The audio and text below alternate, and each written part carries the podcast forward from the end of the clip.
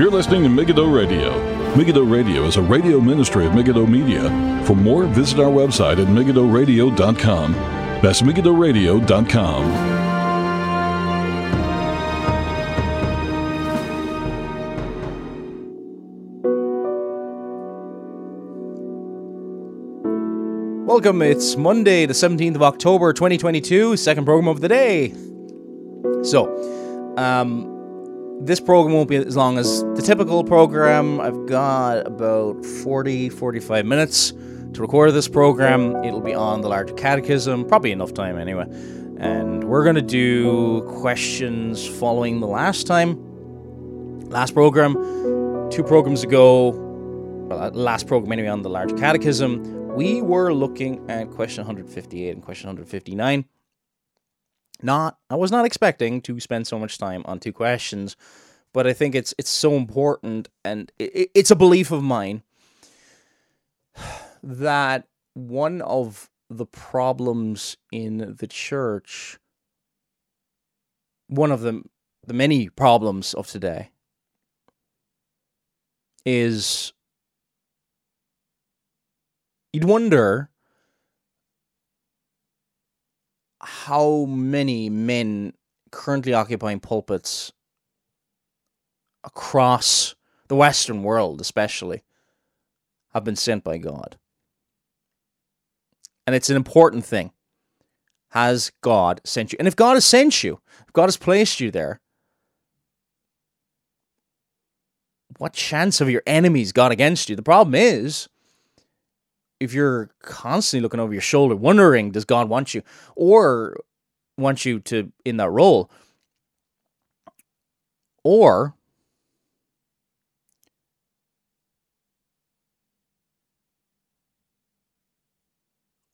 or you're just doing it for the money. You're just like um, those hirelings in John chapter 10. You're really not sent. You don't really care about the, the flock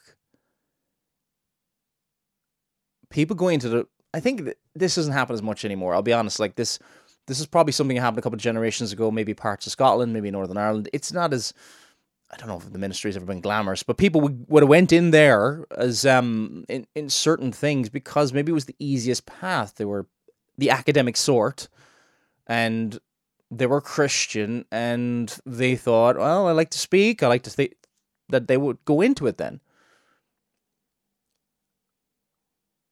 Not necessarily. And I think maybe a generation or two ago, that might have been the case. Today, well, really, the ministry is not really thought highly of anymore.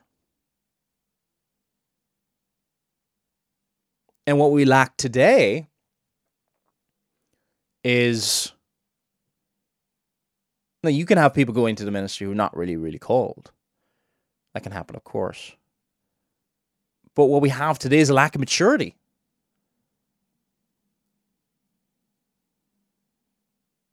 Across the board.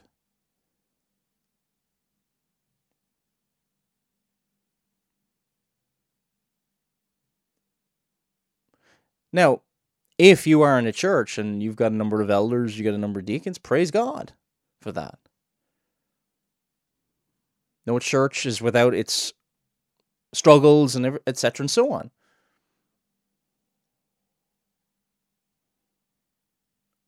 But we're at a point in history in the West, in many Western places, here where I am in Northern Ireland, in Scotland, where we can continue going the direction we're going and and that can be in conservative churches that actually preach the gospel, but basically doing the bare minimum,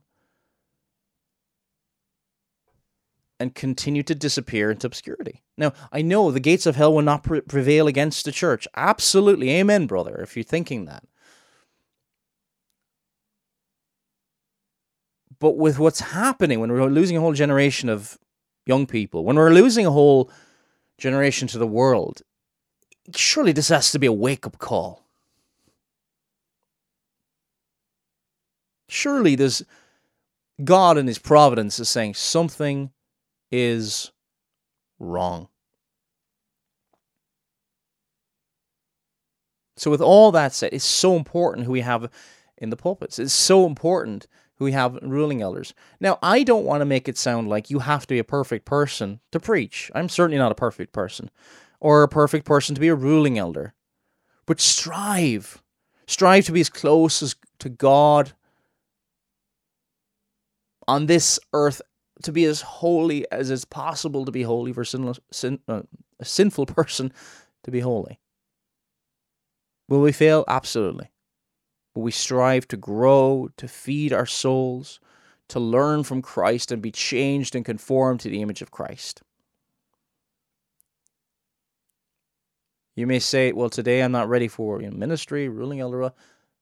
Okay, but maybe the Lord is calling you to positions or whatever, and maybe not ready today, but grow if you saw a physical person who's not growing in the Lord, what would you think? Just say, right? You saw a child and of a certain height at four years old, and you come back to them 10 years later. What do you expect to see? You still expect them to be a babe. It would be embarrassing maturity level, but it would be very really? The person is still act, you know, they're 14 years old and they're still acting like a four year old? Be aghast, wouldn't you? So to, to grow is normal. To grow is healthy. Uh, to grow, we're not, again, not perfect. You may be growing and everybody else sees it, but you maybe don't. So it, have, have you grown to a place where you're further along than you were perhaps five years ago or two years ago. The longer you're with the Lord, the longer you've been a Christian, it can be hard to see this.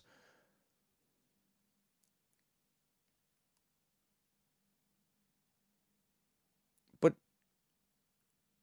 strive to serve the Lord. Grow. Strive to grow. To be more mature. And perhaps Perhaps the Lord will have you serve as an officer, office bearer or whatever. Maybe he won't. But at the end of the day, you'll be closer to the Lord. And whatever things you have turned your back on, sin, that will be wonderful because you have certain things that have been a barrier to your walk with Christ that you've you've gotten rid of. And you're going, wonderful, isn't that wonderful? I no longer have that. I no longer have a love and an attachment to that. And then you embrace more of Christ, you learn more of Christ, and you have a greater joy and love in your heart. And you just wonder one thing why didn't I do it earlier? To be convinced of these things, the glories of Christ and the ugliness of sin. And that to put sin to death is a great thing. To put sin to death and to mature and to serve. Not just have the office, you know, to serve, to serve one another, regardless whether you have an office or not, to serve each other. And that could be just visiting a lonely person in the church. And I say just, that's a wonderful thing, by the way, if you're doing that.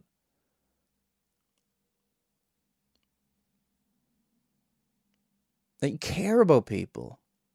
You ring them up when you're just wondering how they're doing. You miss them. You care about them. You pray for them. And we want more maturity, don't we, in the church? And how are we going to have more maturity? Well, I'm glad you asked. Uh, question 160 of the Larger Catechism. Uh, in our final program for quite a long time, and if you're wondering why it is the final program for quite a long time, um, go back to the last episode, first few minutes. I'm not going to go through it all again. Um, the the short version is I received a call from a church. I'm going to be praying about it for a few weeks prior to it, and um, so no more programs. That's the short version. If you want the longer version, about the wonderful news that I heard yesterday, And why I'm doing two programs, one after another, uh, on this day. The last day I'll be doing programs for quite a while, um, possibly for six months, possibly for a year. We'll, we'll see how, how the future pans out. Go back to the previous show and just at least listen to the first 10 minutes for that announcement. So, in case you're listening to this program and you haven't listened to anything else, and you're like wondering why hasn't he not posted? You might be listening to this six months later and be going, why hasn't he posted in months? Well, that's the reason. Okay. Question 160. What is required of those that hear the word preached? So we talk about within our within the wider church there's there's a shortage of preachers. I think we'd all acknowledge that, but it's not just a shortage of preachers, there's also a shortage of ruling elders. And certainly a shortage of deacons. And there can be different reasons for this, but one of them is sometimes there's sometimes in churches people don't realize maybe the godly men that they have around them. Um, I actually in our in our in our own church we're gonna have el- el- ruling elder elections in a few weeks' time, and there's a number of men. I think we're almost we're blessed with the men we have within the congregation. Um, sometimes we can forget. You know, we can we can take people for granted around us. So I don't want us to think badly of, you know, why isn't the person next to you in the pew more godly, more sanctified? I, I, let let us apply this to ourselves first and foremost. Let us think of the best qualities of others. But in general, across the Western world, there is a lack of maturity. Generally speaking, not in every church. There's some wonderful churches filled with very mature, godly Christians. But in some, there might be more of a struggle to see where office bearers will come from and things like that. So it just depends. And sometimes, and I say this time and time again, often there are, if we would just but look and see, there's often tremendous qualities among people. Tremendous qualities. Um, in certain congregations, you just, you know, you spend time with people and you go, wow, I didn't realize that about them. You know, v- things that you find massively encouraging. Um, things that make you thankful to be a Christian. And so, this, I, am talking now. See, I, I'm aware of somebody might listen to this and become dissatisfied with their own church situ- situation look for the good in others. Think the best of each other. 1 Corinthians chapter 13 verses 4 to 7. Read that. Read it a number of times. Think the best of each other. But in across the world, this isn't in any one specific place. There's a struggle to find office bearers. It's not the first time this has happened. This isn't the worst time in history. Okay? And I want us to apply this to ourselves. How can this change? It's easy to lob grenades at others. But we've got to, first and for- foremost, apply these truths that we're going to look at in question 160 to ourselves. And then when we've applied it to ourselves, we're not going to think we're any better than anybody. Try and encourage other people. I was having a chat with a brother the other day and we were doing evangelism. And I said sometimes it's very easy just to give out about everybody who's not evangelism. Well, you could look at it another way. You just thank God for everybody who is there. Isn't it wonderful that that person came out? Uh, praise God. They took time out of their day and they they came on handout tracts. Wonderful. absolutely wonderful. Completely different, isn't it? Yet you may remember a time years ago for evangelism when there used to be 15 people, 20 people coming out for evangelism in certain places, and now there's only four. Don't compare times. All I will say is just thank God for those people who do serve and encourage encourage others to come along. I'm sorry, but the worst thing you can do is just well, you know what? Nobody cares. Da, da, da.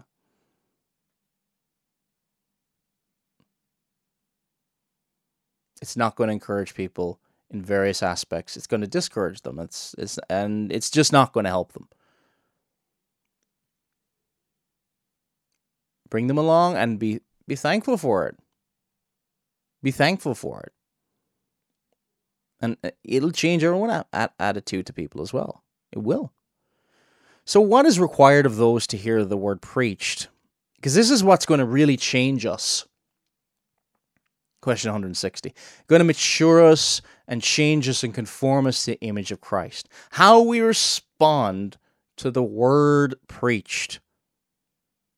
Answer It is required of those that hear the word preached that they attend upon it with diligence, preparation, and prayer. Examine what they hear by the scriptures, receive the truth with faith, love, meekness, and readiness of mind as the word of God. Meditate and confer of it. Hide it in their hearts and bring forth the fruit of it in their lives. It's not just sit, leave, or even, uh, may I say, think, ugh, well, he wasn't the best speaker, or whatever. No, no, no our responsibility as we sit under the word, regardless of the imperfections of mere dust that anybody delivering the message is, our responsibility is to attend it with diligence, uh, to be there, prepare our hearts, uh, to pray beforehand and after, and pray for the preaching. Do you pray for your, your minister? Do you pray for the ruling elders? Do you pray for the deacons? Um, but pray for the preaching of the gospel. Pray for the preaching of the sermon or sermons on the Sabbath day. Examine what they hear by the scriptures. So don't just, well, so and so said this, therefore that's it. No, no, you take what you hear and you go, hmm, that's interesting. I've never heard that before. It doesn't mean it's wrong. Maybe you just never heard that before. And then you go home, read it, and compare it with the scriptures. Is this consistent with the scriptures? Be a Berean. Examining these things. Receive the truth with faith. Um, we can receive the truth without faith, and that's not a good way at all. We we come with skepticism. We come with we could say the eyes of the world, and that's not a good way to be. We we we are to receive the truth when it is the truth with faith. If it's not the truth, well, faith is not to trust that. It says love, meekness. We are Christians are to be meek. Meek. We may forget this in the in the current culture wars and other things like that. Um, in our attempts to score a point over the left, but we are to be meek and readiness of mind. Readiness of mind. We don't park our mind at the door. We think.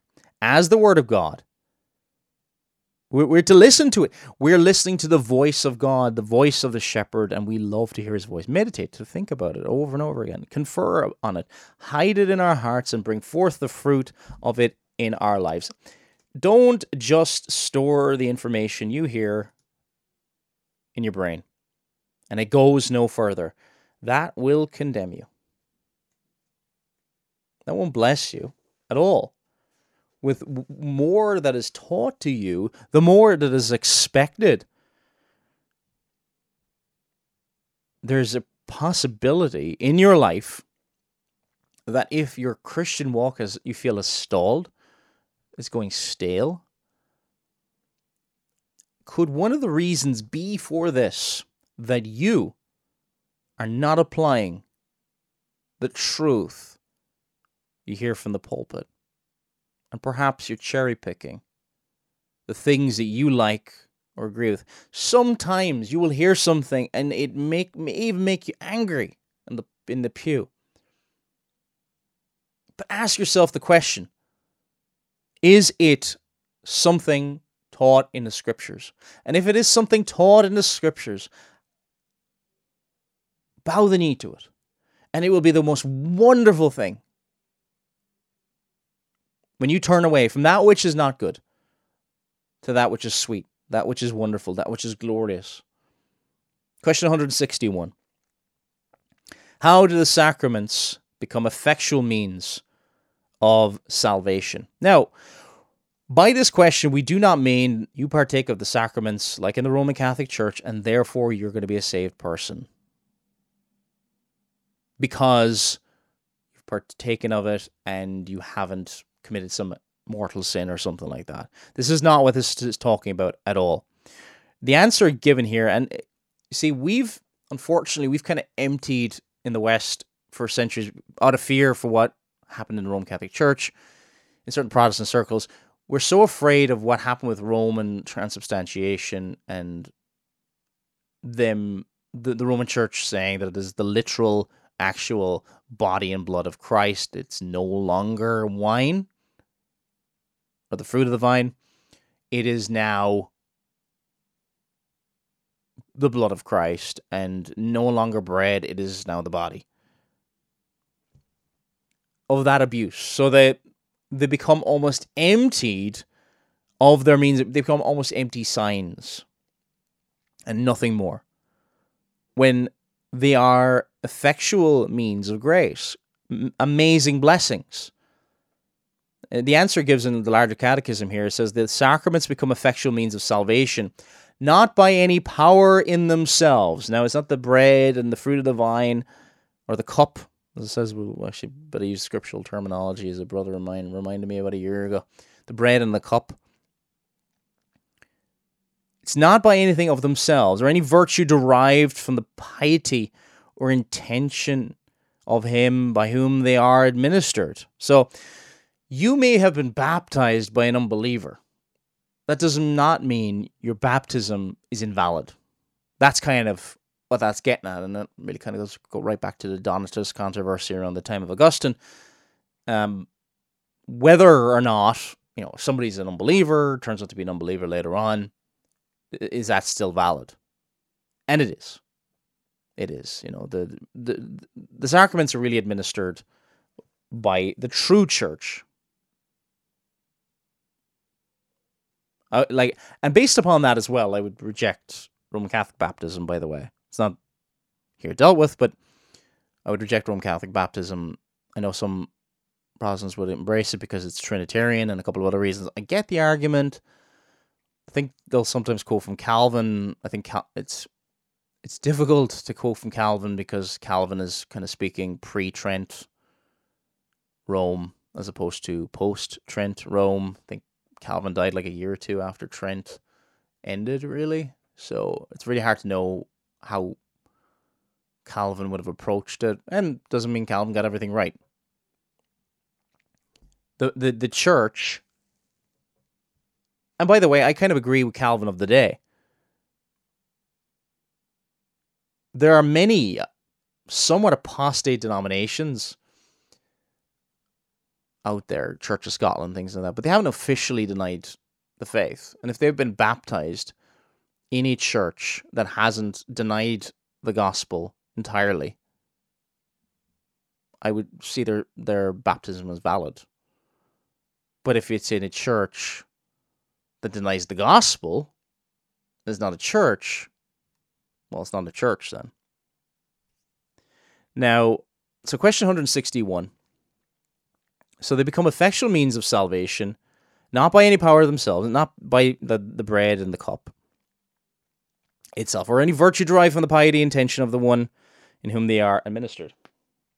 Administered, like, you know, one title Lord willing, that I'll have in the future is minister of Word and Sacrament, and you know, like that's kind of what you're a minister of Word and Sacrament, um, as a preacher, as a teaching elder or, or pastor. Well, you're one of a number of pastors, really, um, but only by the working of the Holy Ghost. It's by the Spirit of God that they're effectual. And the blessing of Christ by whom they are instituted. These sacraments, baptism and the Lord's Supper, have been given for the blessing of the church.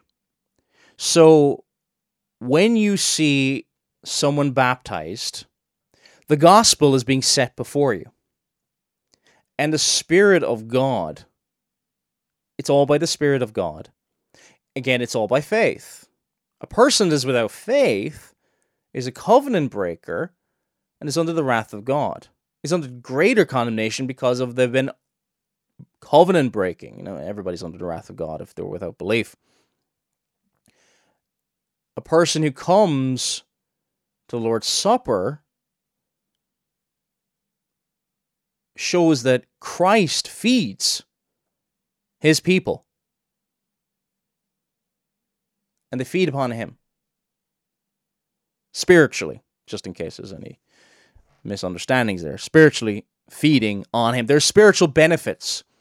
And even when you go to see somebody else being baptized, the gospel is set before you. And if you believe what it signs and seals, that as surely as this water washes away the the filth of from off your skin, so Christ by his blood by faith and by faith alone, will wash you clean from your sins. If you trust in Christ, then this is a picture of what has happened in your soul. Christ has washed you. And he's brought you into union and sweet fellowship and communion with Christ Jesus. That's baptism. And then it continues on by you being fed and nourished and strengthened by Christ. However, if you come to the Lord's Supper without faith in Christ, not the bread, not the cup itself as things of themselves, but in Christ, who's signed and sealed, uh, they point towards Christ. You know, if you're traveling toward somewhere if I'm traveling towards Belfast or Dublin, I don't get the signpost mixed up with the location itself. These are signs, they're pointing toward Christ. And they're sealing as well, they're seals of the promises of God. They're there to strengthen us and encourage us and bless us. And this is through the church. You can't get this blessing from any other institution on this earth. We undervalue the church so much today. And it can happen through often good parachurch organizations. I'm going to get my little parachurch organization rant out of the way. Um, there's a lot of parachurch organizations I really like. And I'm not saying I would never join them or anything. But your first commitment must be the local church. But the danger sometimes with parachurch organizations, they often take many of the places that really the church should be doing.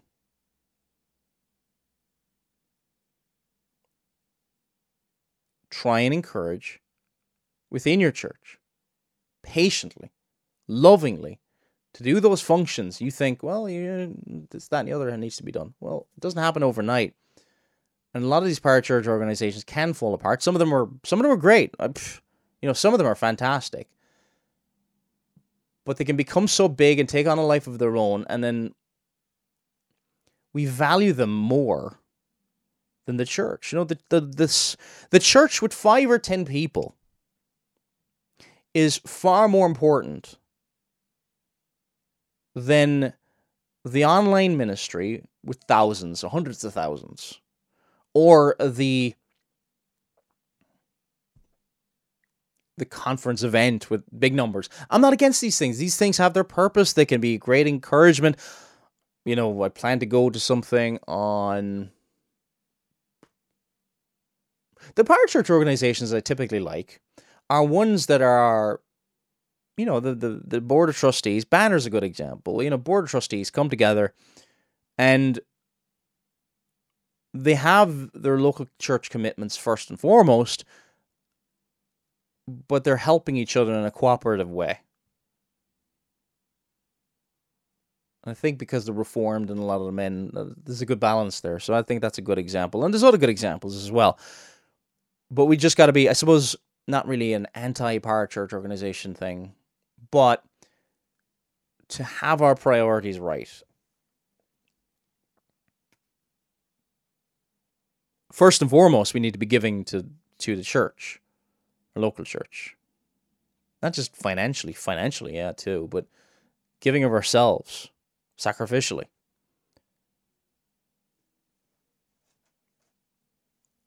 What will it do? Imagine you are, imagine the baby. And this is what I think this happens a lot today. Babies who, obviously, this is a spiritual picture. Imagine the, the rather than getting nourished in the in the bosom of its mother, it tries to get nourishment elsewhere. And while the nourishment may be good still to a degree, what does it do to the development of that baby? Well, it's going to harm them. It's not going to be as beneficial to them. And the nourishment and the strengthening that baby would get in the bosom of its mother. Now, the mother here is the church. Now, if you have a quibble with that, you know, uh, that's Calvin's view, and also Galatians chapter three. I think it's Galatians chapter three where it talks about um, the Jerusalem above, which is the mother of us all, referenced in Galatians. You need to be nourished. Yes, by Christ, but Christ uses means. Not just yet. If you read your Bible at home, praise God. Wonderful and you should. You should, you know, read and pray at home as individuals. And I, I say this to you because if you're probably listening to this, you're probably the kind of person who is good at devotions. I say this because, you know, typically people who will listen to podcasts, this is not usually an area they struggle with. Usually. Not always.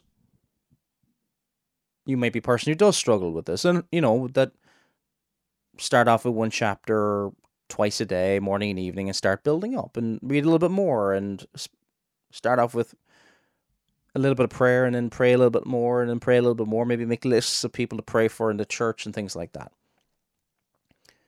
But often, what will happen sometimes with people who maybe listen to podcasts is maybe participation within the church, especially today, can be poor. And you think that your spiritual diet will be met here. It, it, it won't. And I'm thankful if this program has been a blessing at all over the last 11 years. Um, but I would never ever wanted to take the the place of your minister and the church. It it's it's a nice little supplement, maybe. Hopefully, hopefully it's a good supplement, but it's nothing more. Nothing more. Just like reading, you read Christian books. You wouldn't say, well, I, I don't need to go to church anymore because I'm reading a Christian book. And I'm happy to attempt to answer some questions here and there. Megiddo Radio at gmail.com. Although, I'll be honest, I'm not going to be out really on that much. Um, I'm going to be, I'm probably going to be offline, spending very, very little time on I think the only thing uh, that will be happening for the next few months will be SermonAudio. Just check out SermonAudio. Sermons will be posted there, but that's really it. There won't be any radio programs by that way. Um, the next question we're going to look at, and how are we doing for time? Okay, this might be the last question we look at. Question 162 What is a sacrament? A sacrament is an holy ordinance instituted by Christ in his church to signify. We kind of pointed at that earlier. Signify, seal, and exhibit unto those who are within the covenant of grace the benefits of his mediation, to strengthen and increase their faith and all other graces, to oblige them to obedience, to testify and cherish their love and communion one with another, and to distinguish them from those who are without. So let's go through that. What is a sacrament? And the sacraments are so important to the life of the church. They really are. It is a holy ordinance instituted by Christ. It's important because Christ gave it to the church. And what is it there to do? It's there to signify, basically to put into signs or to point towards something. To seal, um, you get a seal at the end of a document. To confirm, to to to strengthen, to alleviate our doubts towards the promises, and also it says here to exhibit unto those that are within the covenant of grace. It is to exhibit to those within the covenant of grace. Outside of the covenant and without outside of faith, these will not benefit you. And the benefits of his mediation. So, baptism, the picture given there is the, ba- the, the, the benefits of his mediation, you will be washed clean. And you'll be brought into union with him.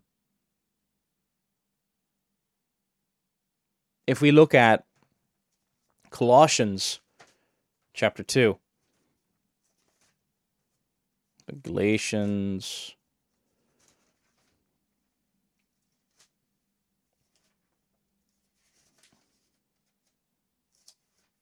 Colossians. Okay. So, chapter 2, verse. We'll do 11 and 12. So, in him you were also. So, this is all about union with Christ. In him you were also circumcised with a circumcision made without hands. And this is talk about spiritual, without hands. Not physical, because it's without hands. By putting off the body of the sins of the flesh. By the circumcision of Christ. Now, because of this union with Christ, you're buried with him in baptism. Because baptism is a picture of union with Christ. Buried with him in baptism. Now, we also have to picture as well Jesus was put into a tomb. He wasn't put underneath the ground, but I digress. You know, he was. Anyway, uh, we can get into the symbolism there in a while. But buried with him in baptism. It's all about we lived with him, we died with him. You were circumcised. You know, we putting off circumcision made without hands, putting off the flesh. By virtue of being brought into union with him, by virtue of spiritual baptism,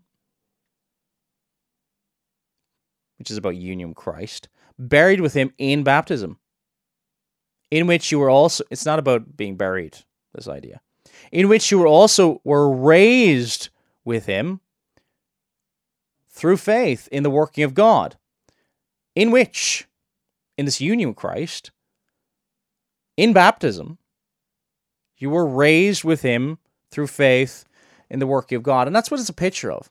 And to be brought into union with Christ you need to be washed.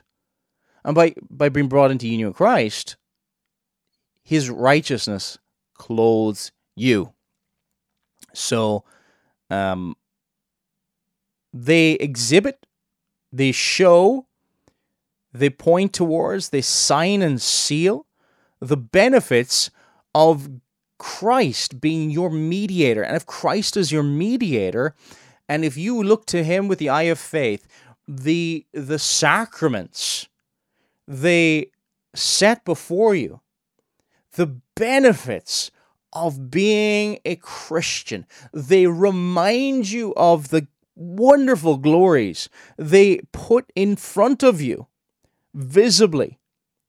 The old divines would say sensibly, with the senses, you know, the, the sight, the touch, the taste, everything, that you belong to God that God is the one, uh, Christ strengthens you. And because He is your mediator. You have all these wonderful benefits, and you're being reminded of them because you will forget them. And that's why the sacraments are so wonderful.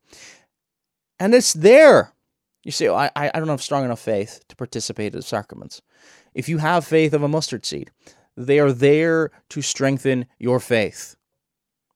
The, the biggest danger we have sometimes is presenting the sacraments in such a way that you have to get to some hyper spiritual level before you can come to Christ. Have you come to Christ? Are you looking to Him? Are you trusting in Him? regardless how wobbly you are in your feet, no matter how weak your faith may be, the sacraments are there to strengthen, increase your faith. They're there for the weakest of Christians. They're there for us all who are looking to Christ. They're there for all those who are members of the church to oblige them to obedience. This is the whole idea. So you've been washed, you've been brought into Christ. So your life is, you belong to Him. And therefore you follow Him.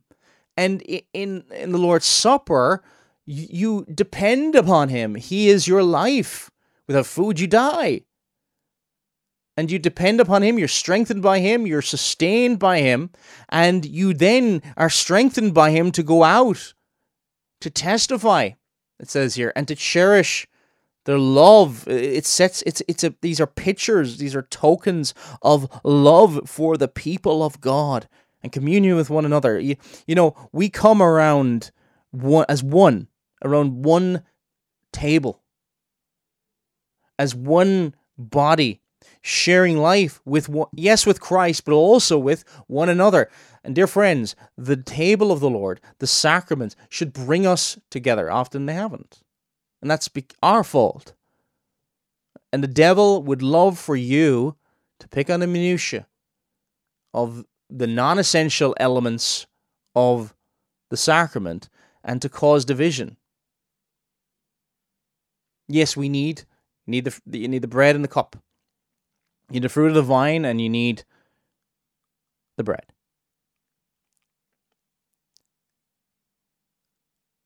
And you need it to be with the word. But all the other things,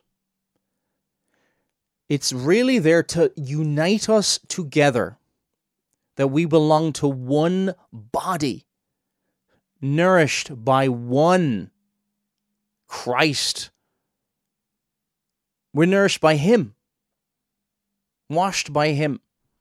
And we have all, all of us sharing these same blessings who look toward Him to distinguish Him from those who are without. Yeah, there's a warning as well. There's a fencing of the table. There's a warning that those who do not have faith in Jesus Christ, those who are still slave to their sin, must not and should not come to the table of the Lord, or else they will pour more wrath upon their own heads. They'll bring condemnation. That's what it will do. That's what it will do. I said, what are the parts of a sacrament? I think we'll leave it with this. Question 163. What are the parts of a sacrament? The parts of a sacrament are two the one outward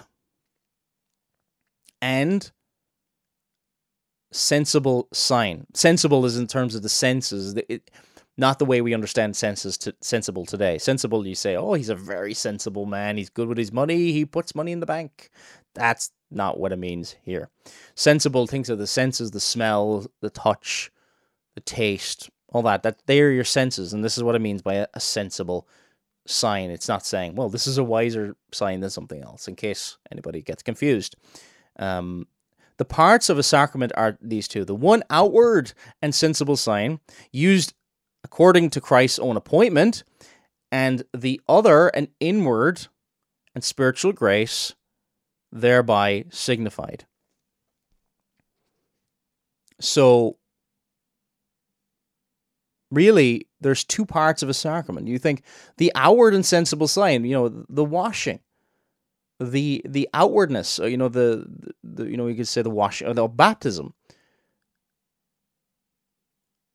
and and and it's something that God does to the sinner. It, you know, the water's applied to the person being baptized. It doesn't have to be a baby. It could be Sometimes it's an adult coming in, you know, hasn't been raised in a Christian home and upon profession of faith, if it's an adult, if it's a covenant child and of one believing parent, then that child is is is covenantally holy. It doesn't mean they're born again necessarily, but they're to be raised in the Christian faith. They're covenant children. Uh, 1 Corinthians 7, verse 14. Um, but these signs, so the outward sensible element of it, that's important as well. Used according to Christ's own appointment. The other, an inward and spiritual grace, thereby signified. So, and this spiritual grace is all to do with, well, it's been instituted by Christ. We're obeying Christ in participating of this. And by faith in the Christ who instituted these things, we are blessed, we are nourished, and we are strengthened in these things. Now, we must. Now, is there blessings in the preached word? Amen. But there's a a wonderful closeness and tenderness that you get in the sacraments, in the Lord's Supper. I can't remember where this quote comes from. I think Joel Beeke quotes a number of times that, you know, you don't get a different Christ in the sacraments, but you get Christ better. I can't remember where he quoted from him. I, one of my favorite preachers is Joel Beeke, by the way, and uh, um, probably one of the preachers has been one of the biggest influences on me over the last since I became a Christian, really. One of the reasons I'm actually reformed. So hopefully, dear friends, hopefully that has been a blessing. Um, hopefully it's been encouraging. Hopefully there have been we're the church in the West, we're going through a tough time. A lot of churches are going through tough times. Numbers are getting smaller the enemies look like they're gaining influence. And and in a panic, some are going toward outside non-church run things. The authority of the church is getting it seems to be getting weaker in certain parts. Certain parts. I see by the way, I've seen lots and lots of wonderful exceptions to this where things are done right. Does this is not across the board, but this is a general trend and and it's you know it's a harder time to be a Christian today than it was ten years ago, twenty years ago, whatever the case may be. We need strengthening. We need encouragement. We need to be built up. Don't we, we need to like not go to a with a consumer mentality toward the church. We need Christ. We need to be nourished in we need to be nourished in the bosom of the church where the where the gospel is preached faithfully applying these things to our lives prayerfully meditating upon them uh, comparing them with scripture being blessed by the sacraments seeing Christ better than before, feeling closer to Him, uh, being encouraged of His presence in the most difficult and trying times. There's so many th- more things I would love, dearly love to say to you, dear friends, and I thank you so much for your support over the years. When will the program be back? I don't know. It could be summer of 2023. That's probably the earliest. But please keep me in your prayers as I pray about the call that I mentioned earlier, and that God would be glorified in all these things. Thank you so much for listening all the way through this program. You have, a lot of patience listening all the way through this program, and I thank you for your, your support for however much it's been over the years. God bless you all. It's been Paul Flynn.